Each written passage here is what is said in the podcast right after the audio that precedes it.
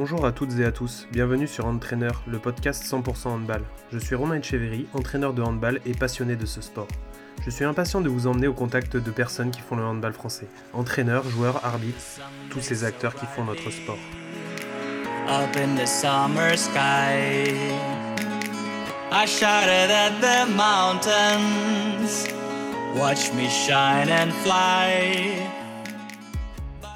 Donc bonjour à toutes, bonjour à tous. Donc aujourd'hui nous recevons Nicolas Paquier. Donc euh, bonjour Nicolas. Bonjour. Alors euh, déjà euh, je vais commencer par te demander comment vas-tu?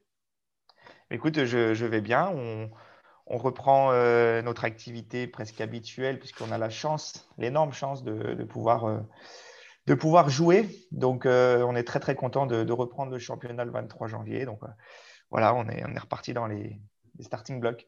Du coup, ça a été un combat assez acharné, une lutte de tous les instants pour avoir ce, privilège, ce droit de, pouvoir reprendre les compètes.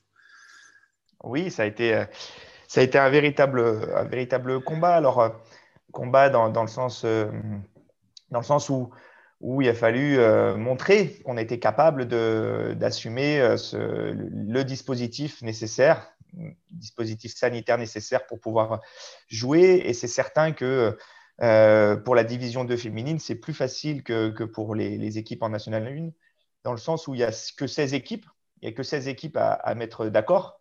Et donc, c'était euh, quelque chose de, beaucoup plus concevable euh, et de réalisable. Donc, on est très content ben, de, faire partie des privilégiés, j'ai envie de dire, qui, avons le droit de pratiquer, qui avons le droit de, jouer. Donc, profitons de tous ces instants qui vous sont offerts.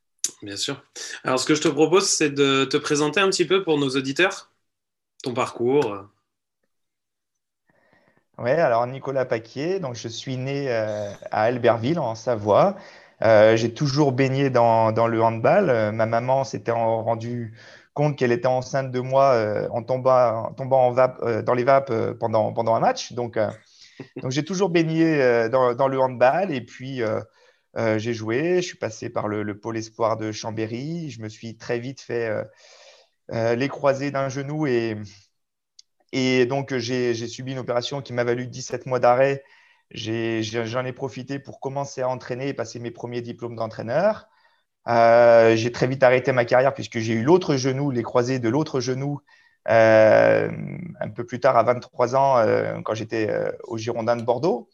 Donc, ça m'a obligé, puisque l'opération avait été ratée à ce moment-là, de, faire une croix sur, sur une volonté de jouer à un certain niveau. Euh, voilà, et donc euh, je me suis orienté très vite sur, sur une carrière d'entraîneur. Et, et, par chance, euh, j'ai toujours continué les formations d'entraîneur dès que j'ai commencé à entraîner. Donc, ça m'a permis très vite de, de rebondir et, et d'entraîner. Alors, j'ai entraîné à plusieurs endroits. là où j'ai véritablement débuté le métier d'entraîneur, ça a été à, Clermont-Ferrand, avec la Nationale 3 filles de, Clermont-Ferrand à l'époque. J'y suis resté cinq ans, euh, un licenciement économique, et je suis parti à Mios, adjoint de Manu, Mayonade, euh, une superbe aventure. Et euh, donc, je suis resté un an là-bas, le temps de passer aussi le, DES. ensuite, je suis parti deux ans à Sainte chez les garçons et, et en 2015, je suis arrivé à Saint-Junien. D'accord. Alors, euh, parmi euh, ce parcours, c'est assez diversifié. Ça a été, alors tu disais, il y a eu le licenciement économique, mais toi, tu avais envie de goûter un petit peu à bah, différents endroits, différentes cultures de handball euh, selon les régions, ou ça s'est fait par des, opportunités? Ça a été à chaque fois des, opportunités. je suis quand même assez, assez sédentaire et, j'aime bien les projets à long terme. Et, donc, c'est vrai que pour, euh, pour bouger, euh, ben, il faut certaines, certaines circonstances. Euh, maintenant, j'essaye de, prendre ces, moments-là comme des chances. Ce, licenciement économique, c'est sûr que sur le moment, c'est pas rigolo à vivre. Mais j'ai vécu l'une de mes plus belles saisons sportives avec, avec Manu juste après. Donc, donc j'étais très, très content finalement d'avoir vécu cette, cette expérience-là. Et puis, et puis c'est pareil, à Sainte, ça s'est pas forcément très bien terminé. Et j'ai la chance aujourd'hui de vivre une, une, aventure extraordinaire avec le, club de Saint-Junien. Donc, euh, donc, voilà, c'est des, des, opportunités qui, qui, se créent et, et l'idée, c'est d'optimiser à chaque fois euh, ce qui, ce qui nous arrive. Et euh, justement, cette, cette montée en D2, ce, ce projet à long terme, c'était une vraie volonté? Ça s'est ah, arrivé plus vite que, que, vous aviez prévu? Comment ça s'est passé un peu? Non, je pense que ça arrivait au moment où on était prêt, c'est-à-dire que quand je suis arrivé à, Saint-Junien, l'équipe venait de monter en, National 1 et on m'a dit bah, l'objectif, c'est de s'y maintenir. Et puis, euh, bah, moi, je découvrais une nouvelle équipe. Il y a eu beaucoup d'arrivées euh, à ce moment-là de, joueuses. euh, et puis, très vite, on a fait un très bon championnat, un excellent parcours aussi en, Coupe de France qui, nous a fait un petit peu nous connaître dans, le secteur. Et, puis, on a fini quatrième de ce premier championnat. Euh, l'année suivante, on, avait fini, on a fini deuxième. Et puis là, on a commencé à se dire, bah, en fait, sportivement, on est légitime à, candidater. Donc, pourquoi pas essayer de construire un projet qui, qui, euh, qui nous amène au-dessus. Donc, on s'est euh, intéressé au cahier des charges de la D2. On a vu qu'on on pouvait atteindre le niveau minimum pour, pour y aller. Donc, on s'est construit, on a structuré le club autour de ça. Euh, après, sportivement, ça n'a pas abouti tout de suite. On a fini euh, troisième l'année suivante. Il y avait deux montées, on a fini troisième. On a fini, je ne sais plus combien ensuite. Et, puis l'année dernière, bah, premier, premier à six journées de la fin, sans avoir perdu un match. Donc voilà, la montée pour moi n'était pas, vraiment contestable, mais, mais on aurait aimé la, savourer différemment. Mais au moins, on y est, on est très content d'y être. Et, puis, on va essayer de d'apprendre au maximum et d'essayer de grappiller des points par-ci, par-là. D'accord. Alors, euh, avant de revenir à la partie handball, euh, tu as d'autres casquettes dont j'aurais voulu que tu nous parles. Donc, il y a la préparation mentale et l'écriture. Donc, je te laisse en dire un peu plus. Ouais, alors j'ai même une troisième casquette parce que je suis papa aussi de, deux enfants et qui, qui je passe pas mal de temps aussi. Donc, euh, donc ouais. Alors, la, la, prépa mentale, c'est un domaine qui, me passionne totalement. Euh, j'ai eu la chance de faire plusieurs formations dans, ce domaine-là. Euh, euh, et, j'en apprends tous les jours et je me renseigne tous les jours sur ce domaine-là parce que c'est vraiment un domaine qui, pour moi est nos limites. Et, c'est vraiment un domaine où on peut, pour moi, constamment, constamment progresser, avancer. Et, j'accorde de plus en plus d'importance vraiment à ce domaine-là, autant dans l'entraînement que dans les entretiens avec les joueuses.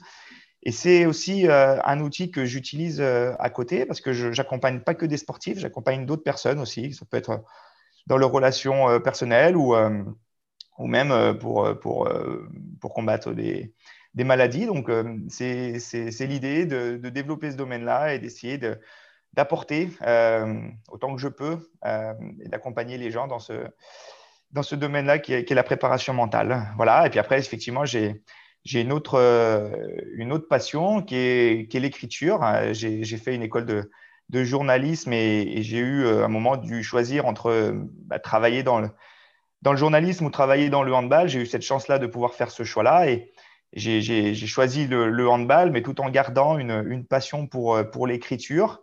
alors c'est sûr que c'est pas évident de trouver des instants pour écrire parce que le temps, le temps qu'il faut pour, pour se concentrer et pour, et pour rédiger quelques lignes, euh, bah, c'est quand, même, euh, important. Mais bon, entre minuit et 1 heure du matin, on trouve toujours des, petits moments euh, de tranquillité pour, avancer. Donc, voilà, effectivement, il y a, cette passion de, l'écriture qui me permet aussi de, faire un break un moment avec, le handball réellement et, de me plonger dans un autre monde parce que c'est aussi un peu le piège d'un métier passion bah, que j'ai la chance de, faire aujourd'hui c'est d'être tout le temps, tout le temps, tout le temps dedans, de, de jamais en sortir.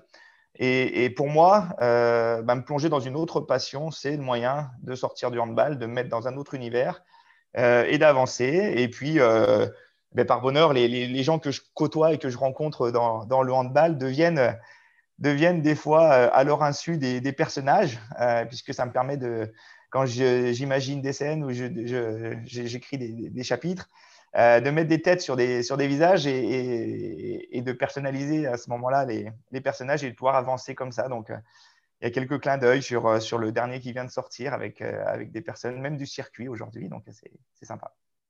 D'accord, c'était justement ma question de te demander si tes journées duraient plus de 24 heures ou si vous étiez deux, parce qu'effectivement, ça fait beaucoup de choses à faire, à gérer. Dans un... Et on connaît comme le handball peut être chronophage, donc c'est pour ça que c'était c'était aussi une question de te demander comment tu arrivais à t'organiser avec tout ça. Quoi. Tu dois dormir eh ben, très peu peut-être. voilà, exactement. Euh, je réduis de plus en plus mon temps de sommeil. Euh, ça me permet de, gagner du temps euh, les soirs pour, pour faire des choses. Donc le matin, ben, je, je, prépare mes, mes, enfants pour aller à l'école. Une fois que je les amène, je pars au, au boulot et je prépare, je, joue, je fais mon rôle de manager souvent les, matins, manager du club les matins. Les après-midi, je deviens entraîneur, entraîneur des, Panthères de Feu et le soir, j'entraîne et je rentre à la maison. Et puis, je, voilà, je, passe un moment avec ma femme et puis ensuite, on, je me mets à l'écriture dès que possible euh, le soir quand il me reste encore un petit peu, un petit peu d'énergie. C'est sûr que j'essaye du coup de prolonger un peu le, le chronomètre le soir et d'entamer un peu sur la, sur la journée du lendemain. Ok. Alors, on va revenir un petit peu au hand. Euh, je voulais savoir un petit peu comment tu, toi, tu voyais l'entraînement. Euh, qu'est-ce que tu, qu'est-ce quelle était ta philosophie d'entraînement Qu'est-ce que tu y mettais derrière Qu'est-ce qui était euh, inaliénable pour toi au niveau des entraînements? Ouais, d'accord. Alors pour moi, il y, a deux aspects qui, c'est vraiment une, sensibilité qui, qui m'est propre. Hein. Pour moi, il y a l'aspect ludique qui est, qui est ultra ultra important. Euh, c'est assez, assez, rigolo parce que quand, quand j'ai passé le, DES, le, le, tuteur, le tuteur le, la formation était. Euh, était ah, j'ai mangé, mangé son nom par contre. Il faudra que je vais essayer de te le retrouver pendant pendant l'émission. Euh, mais c'était quelqu'un qui était axé à fond sur, sur l'aspect ludique et, quand on l'a rencontré, il nous a vraiment poussé dans l'idée que, de maintenir le plus possible le ludique dans notre pratique d'entraîneur. Euh, ne pas oublier que le handball, c'était un jeu. Et donc, euh, euh, bah, j'étais déjà convaincu par cette idée-là et de, voir quelqu'un qui, avait autant d'expérience derrière lui nous, présenter Maurice Mandin. Maurice Mandin, ça y est, le nom me revient. Donc, Maurice Mandin, c'était le nom de la promo DES. Et, et j'en profite pour faire coucou à tous mes, collègues euh, de cette promo euh, avec qui on a passé une super année. Euh, c'était quelqu'un, si tu veux, qui avait une expérience ultra riche, ultra diversifiée. Et bah, de le rencontrer et de mettre tout qu'il ait mis tout de suite en avant cet aspect ludique m'a conforté dans l'idée que le, haut niveau n'était pas incompatible avec, avec cet aspect ludique. Donc, donc voilà, c'est un, un, des aspects qui, pour moi qui est prioritaire et qui nourrit énormément euh, la motivation des joueuses et, des joueurs euh, à l'entraînement, euh, encore plus avec les nouvelles générations. Donc, je, mets le plus souvent possible en avant dans, mes séances l'aspect ludique malgré tout, en termes de jeu, en termes de, défis, de, choses comme ça. et puis, un deuxième aspect qui, me plaît beaucoup, beaucoup, beaucoup, c'est la tactique. J'ai découvert la tactique quand j'étais en équipe de Savoie avec comme entraîneur Stéphane Molek. Et, ça m'a euh, ça m'a plu. Euh, ça m'a plu cette idée de, combiner ensemble pour piéger pour piéger l'adversaire. Euh, et j'ai adoré cet aspect tactique tout, au long de ma carrière. Et c'est quelque chose que je que j'essaye de mettre aussi en avant. Et, d'ailleurs, tous mes projets de jeu sont vraiment axés sur la performance collective et que s'il y a un message que je dis chaque année à mes joueurs, c'est que rien n'est plus important que l'équipe. Personne ne sera au-dessus de l'équipe. Rien n'est plus important, que l'équipe.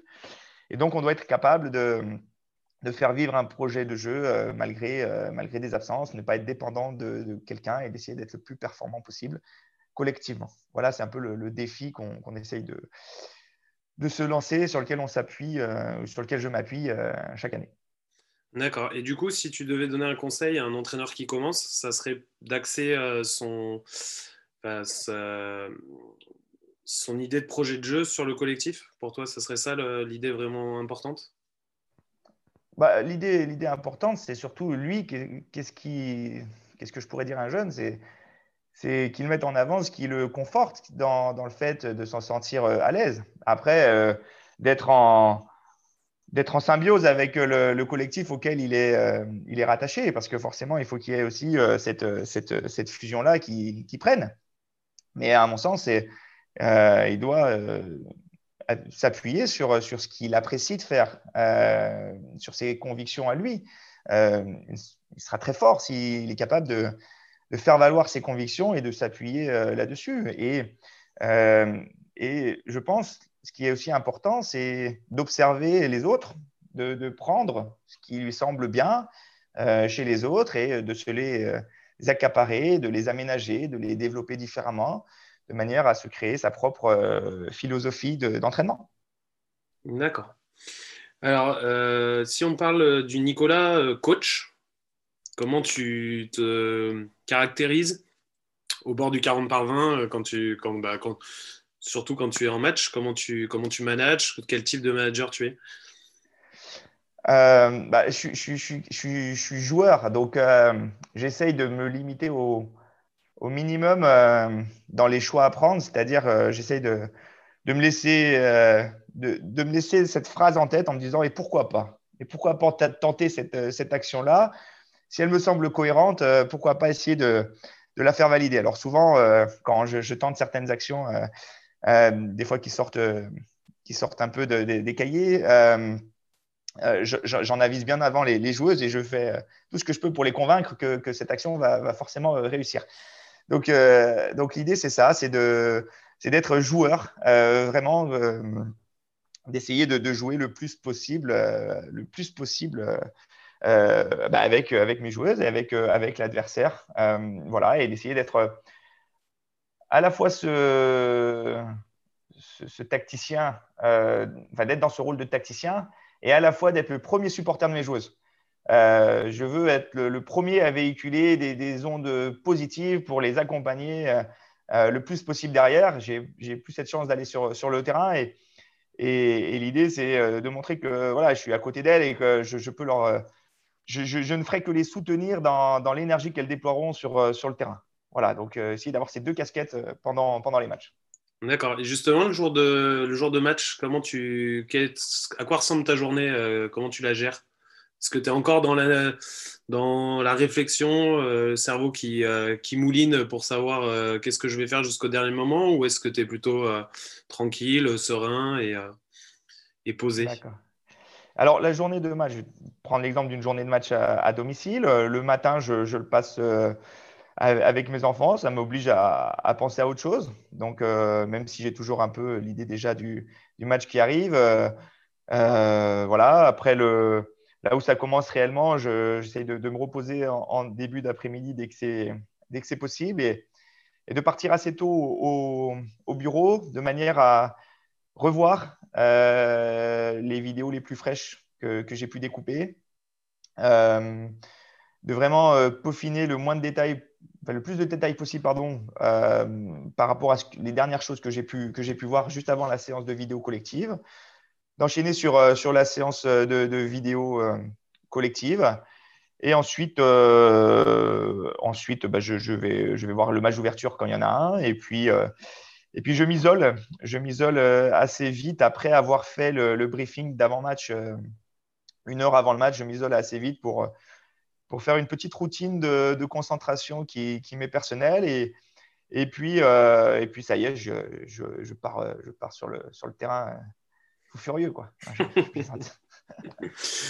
et alors, en termes de, de gestion d'équipe, comment tu. Alors, j'imagine que la prépa mentale t'a apporté aussi des choses, mais comment toi, tu, tu, Quelle philosophie tu as derrière ça? Est-ce que tu vas beaucoup euh, être dans l'échange avec les joueuses? Est-ce que tes décisions, tu les donnes et après, euh, elles sont, euh, elles sont ce qu'elles sont, elles ne bougent plus? Comment, comment tu es à ce niveau-là? Alors, sur la gestion de l'équipe, déjà, je ne suis pas forcément fan, moi, des, équipes à, grand collectif. je trouve que la gestion devient très, très complexe du moment où il y a beaucoup, beaucoup de joueurs et de joueuses. alors, on se retrouve d'être le plus petit budget du, de deuxième division et d'être le plus petit effectif. Donc, du coup, ça me facilite cette gestion-là.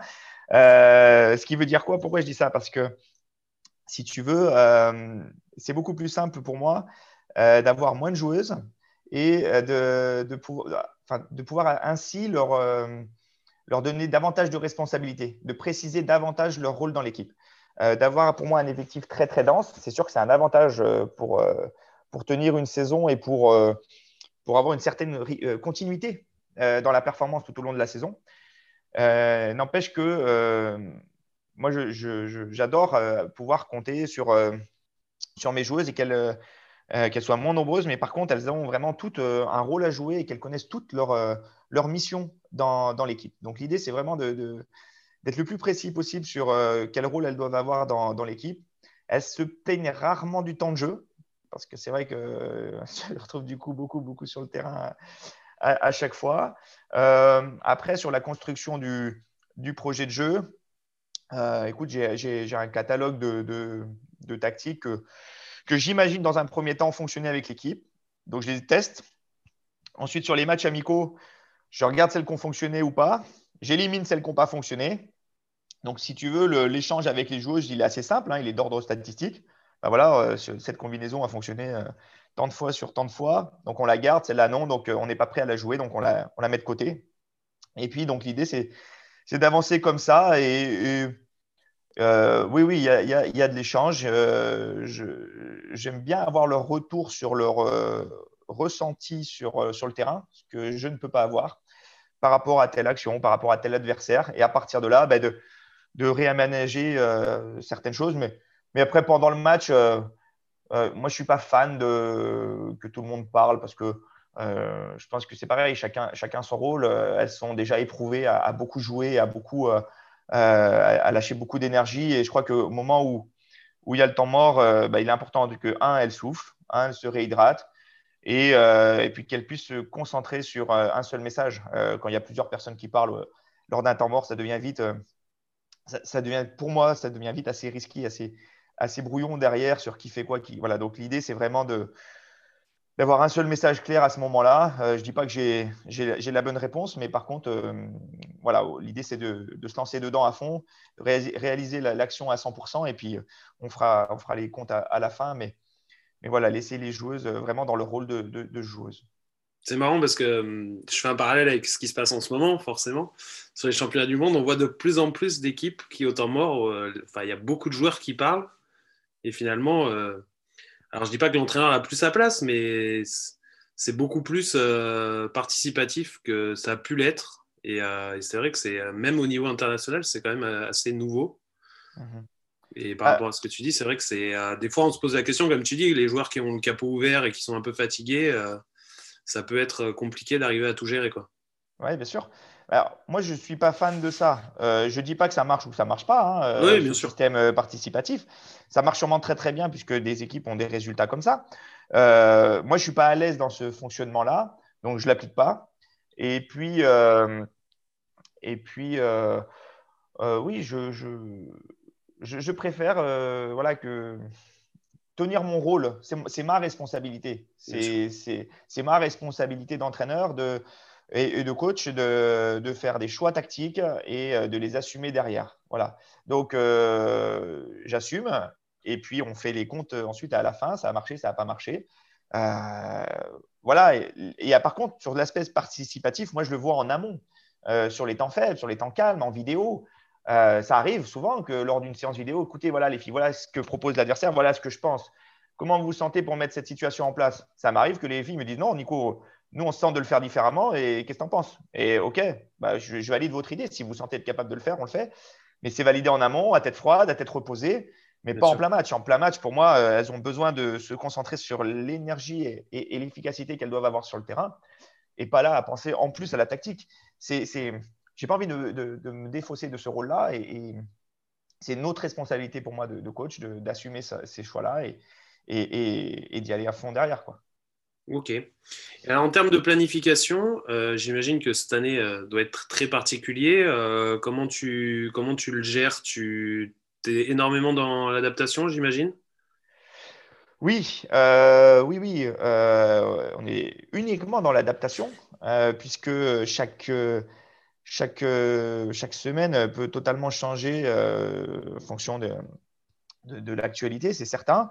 maintenant, plus j'avance dans le temps en tant qu'entraîneur, moins je planifie à long terme. C'est-à-dire que dès que j'ai commencé euh, à entraîner, euh, je me faisais des planifs euh, du mois d'août au mois de juin, et puis j'essayais de dire ouais à tel moment je vais faire des pics de forme, des machins pour que voilà. Non, ça m'a, j'ai, tout de suite abandonné l'idée.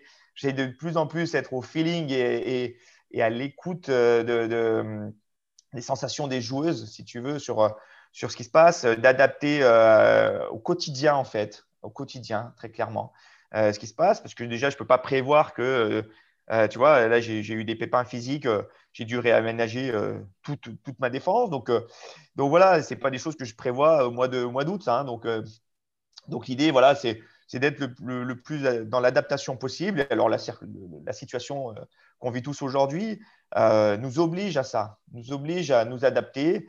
Moi, je suis convaincu que oui, la situation est, très compliquée, c'est certain, mais je suis convaincu qu'on doit tous faire preuve d'une très grande résilience, euh, d'être capable bah, de, nous bagarrer pour essayer de faire survivre euh, notre activité.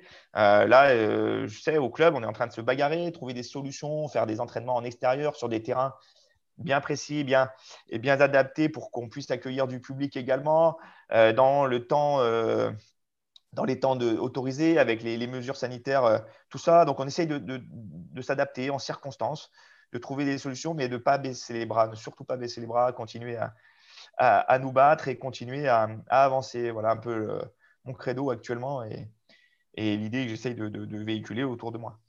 D'accord. Pour la petite histoire, en début de saison, au mois d'août, je devais faire un match amical contre ta National 3 et ça a été annulé à cause du Covid. Donc, ah effectivement, il faut s'adapter. Exactement. Il faut s'adapter tout le temps. parce qu'on a eu un cas, on a eu un cas au mois d'août, effectivement, et ça a annulé euh, même euh, bah, les entraînements, euh, l'équipe 1 et l'équipe 2. Alors, en termes de, de gardienne de but, on sait que de plus en plus d'équipes prennent des entraîneurs spécifiques pour ça. Quel est un peu ton point de vue par rapport à ça? Est-ce que toi, tu es très attaché? Est-ce que tu as une, une sensibilité, mais, euh, mais voilà, comme, euh, comme pour tout le reste, comment tu, comment tu vois ça? Ah, Pour moi, c'est vraiment un poste, euh, un poste particulier. C'est vraiment un poste. Je, je, je, je n'aurais jamais voulu faire, faire gardien. je pense qu'il faut déjà une mentalité particulière, il faut des compétences particulières. Donc, c'est vraiment effectivement un, un registre différents. Euh, j'ai la, chance aujourd'hui d'être accompagné par un adjoint et euh, aujourd'hui, pour moi, ma, priorité, euh, c'était de lui de le missionner notamment sur les, sur les gardiennes de but. parce que, étant souvent, souvent axé sur l'aspect tactique de l'équipe, et cela prenant, enfin, pas tout le temps en compte, du coup, les, gardiennes, l'idée, c'était de, de, profiter de sa présence pour, bah, pour les accompagner sur, sur de l'entraînement spécifique gardienne. Donc, il n'était pas forcément euh, euh, spécialisé gardienne au départ. Euh, ce qui a été super, c'est qu'il a pris. donc, c'est Mathias Martin Moreno. Il a, il, a, il, a, il a, pris plein d'informations qu'il a pu trouver partout. Il a un maître, il a un maître Jedi, donc ça, c'est génial, qui est Frédéric Balsa, qui l'accompagne aussi à distance et, avec qui il échange autour de, de, vidéos. Donc, il a son, il a son maître Jedi. Donc voilà, il, est, passionné par ce qu'il fait et, les gardiennes sont, plutôt ravis et, je suis plutôt même très satisfait aujourd'hui de, la prestation de mes deux gardiennes. Donc, euh, voilà, pourvu que ça, ça continue. Mais c'est vrai que pour moi, c'est vraiment un poste euh, atypique et, vraiment particulier. D'accord. Alors, euh, une personnalité du monde du sport a utilisé le terme de drogue pour le métier d'entraîneur. Qu'est-ce que, à quoi ça te, ça te fait penser? Est-ce que tu es plutôt d'accord? Est-ce que tu trouves le mot fort? Comment tu, tu vois? Non, euh, alors, pour moi, le, mot drogue a un aspect, un peu péjoratif. Euh, pour moi, c'est une passion. Pour moi, c'est une passion et on peut être dépendant de sa passion, euh, bien sûr, mais c'est, ça reste quelque chose de, d'ultra, d'ultra positif. Donc, donc, moi, je parlerais plutôt de passion, de passion auquel il est difficile de, de se détacher. D'accord. Alors, euh, je voulais savoir un petit peu comment tu voyais l'évolution du handball français. Alors, en plus, tu as une, carrière d'entraîneur quand même assez riche. Tu as entraîné les, deux sexes en plus. Donc, euh, comment tu, vois sur les dernières années euh, l'évolution du handball français dans sa globalité? Bah, Écoute, je trouve que le handball français se, débrouille plutôt pas mal quand même. Hein. Euh, il y a quand même des, résultats sur, sur la durée au niveau international. Il y a des, il y a des résultats euh, au niveau des clubs euh, de plus en plus intéressants, même s'il n'y a pas toujours la récompense au bout, mais de plus en plus intéressants sur, sur le territoire européen. moi, je trouve que le, développement se fait, se fait plutôt très, très bien. C'est assez incroyable. le développement que, qu'a vécu, vécu le secteur masculin, je parle en termes de handball professionnel, capacité à, faire du handball spectacle. Euh, à côté de chez, moi, j'ai le club de Limoges qui est incroyable dans sa capacité à, faire du sport spectacle. Et, moi, j'apprécie beaucoup tout ce, côté-là. Euh, et, je crois qu'aujourd'hui, notre métier, c'est aussi de, distraire de distraire le, public. Et moi, je parle au niveau auquel on, évolue. Et donc, il faut arriver à orienter euh, le handball vers, vers tout ça. Euh, au niveau féminin, ben, c'est dommage que ça prenne un petit peu plus de temps que les garçons, mais je suis convaincu que, que d'ici quelques années, dès que ça, tout ira un peu mieux, euh, qu'on sera en capacité d'avoir de, des, des, spectacles.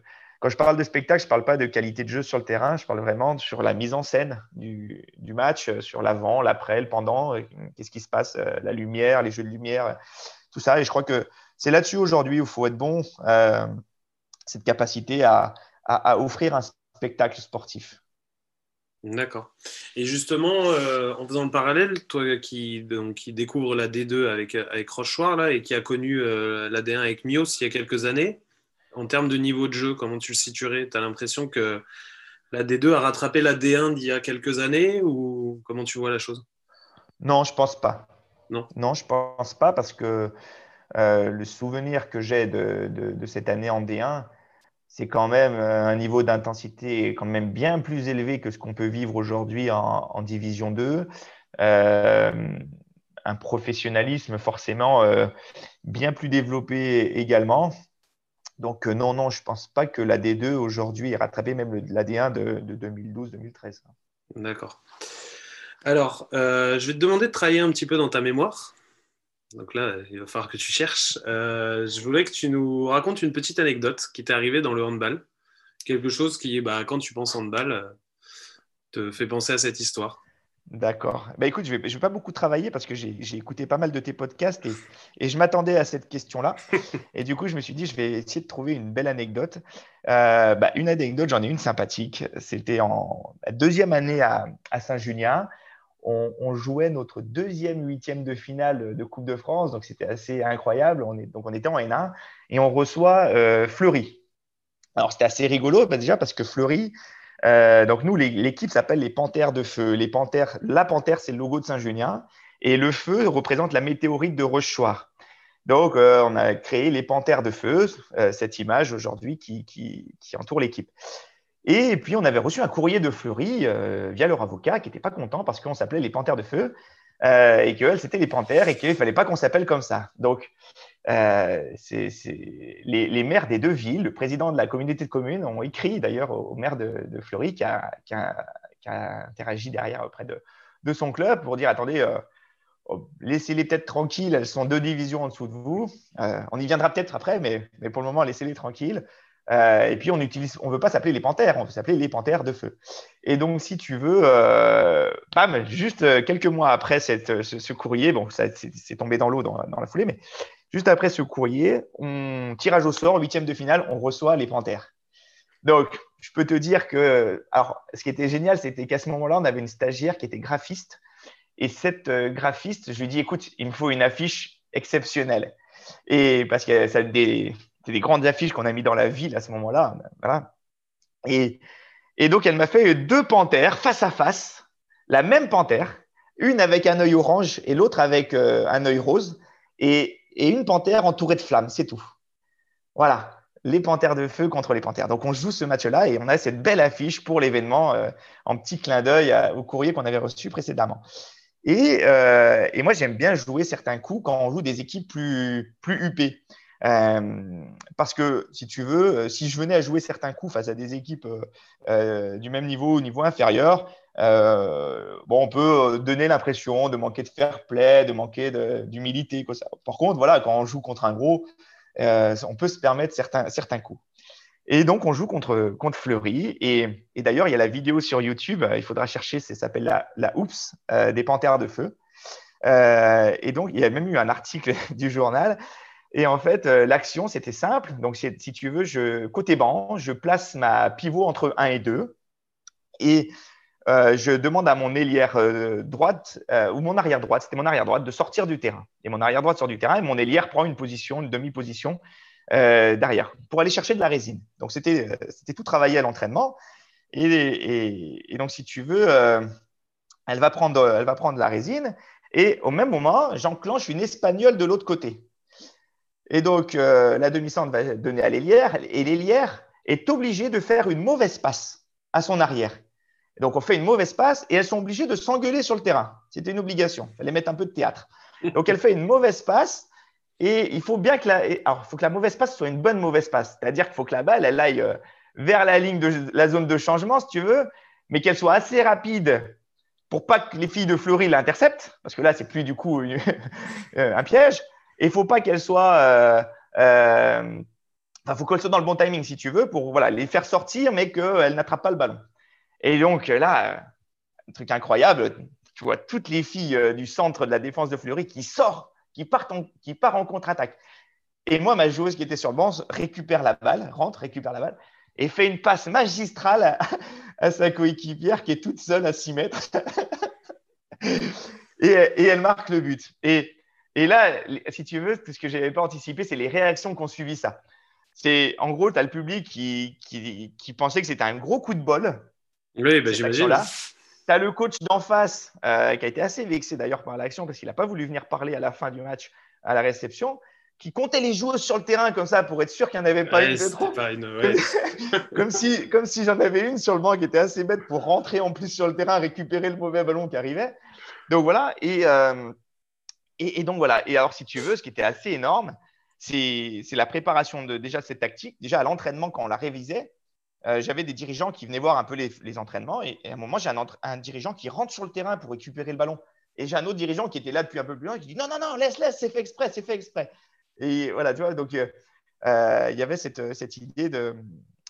Donc ça, montrait que ça piégeait quand même bien tout le monde. Et puis, à la réception d'après-match, il y a les partenaires qui viennent me voir qui me disent Mais vous avez eu de la chance quand même, la chance quand même sur cette action, hein, parce que franchement, le ballon qui est loupé, l'autre qui rentre, je dis non, non, non, c'était préparé. Ça s'appelle la Oops 2 parce qu'il y a aussi une Oops 1 qu'on avait fait par le passé sur d'autres matchs. donc voilà, donc c'était assez rigolo et, j'étais très, très content qu'on ait validé cette action-là. Et puis, euh, voilà, ça vaut le coup d'aller la voir sur YouTube, la Oups des Panthères de Feu. Elle est assez, euh, assez rigolote à voir. D'accord, ben on ira voir ça. Très sympa en tout cas. Euh, alors, donc j'imagine que si tu as écouté les podcasts, tu sais que derrière, je vais te demander une joueuse ou un joueur que tu as à retenir parmi ton parcours. Ça va être très compliqué ça. Est-ce qu'il y a quelqu'un qui t'a vraiment marqué, que, que, tu as entraîné par sa, alors, comme tu disais, ça peut être par sa résilience, par ses capacités physiques, euh, par son, sa capacité à être leader, je ne sais pas. C'est une question euh, qui est très compliquée parce que beaucoup de personnes m'ont marqué dans mon, dans mon parcours.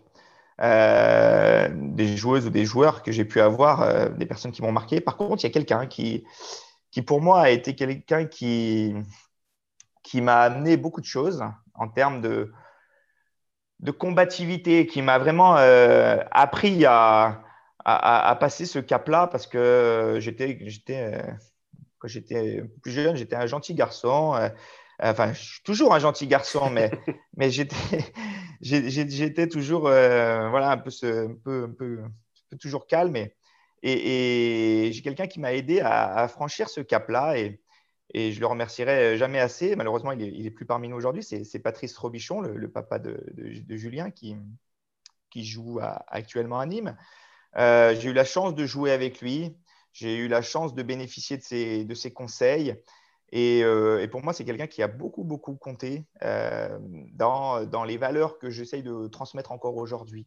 c'est à la fois quelqu'un de passionné, à la fois quelqu'un de, de combattants. Et, voilà, j'ai beaucoup, beaucoup appris grâce à lui et euh, je le remercierai jamais assez de, tout ça. D'accord.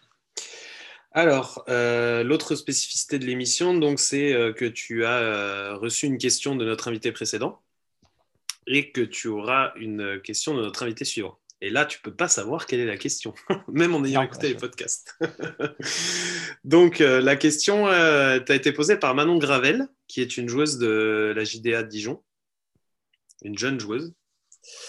Euh, donc, elle te demande est-ce que, en tant qu'entraîneur, tu intègres de la prépa mentale avec tes joueuses? Et est-ce que tu fais que ton rôle d'entraîneur, tu essayes de le faire différemment via la prépa mentale? Ah oui, tout à fait. les deux. Euh, c'est-à-dire que oui, euh, j'essaye d'intégrer la préparation mentale euh, avec les joueuses. Parfois, c'est elle qui me sollicite par rapport à ça. elle souhaite régler certaines, certaines choses.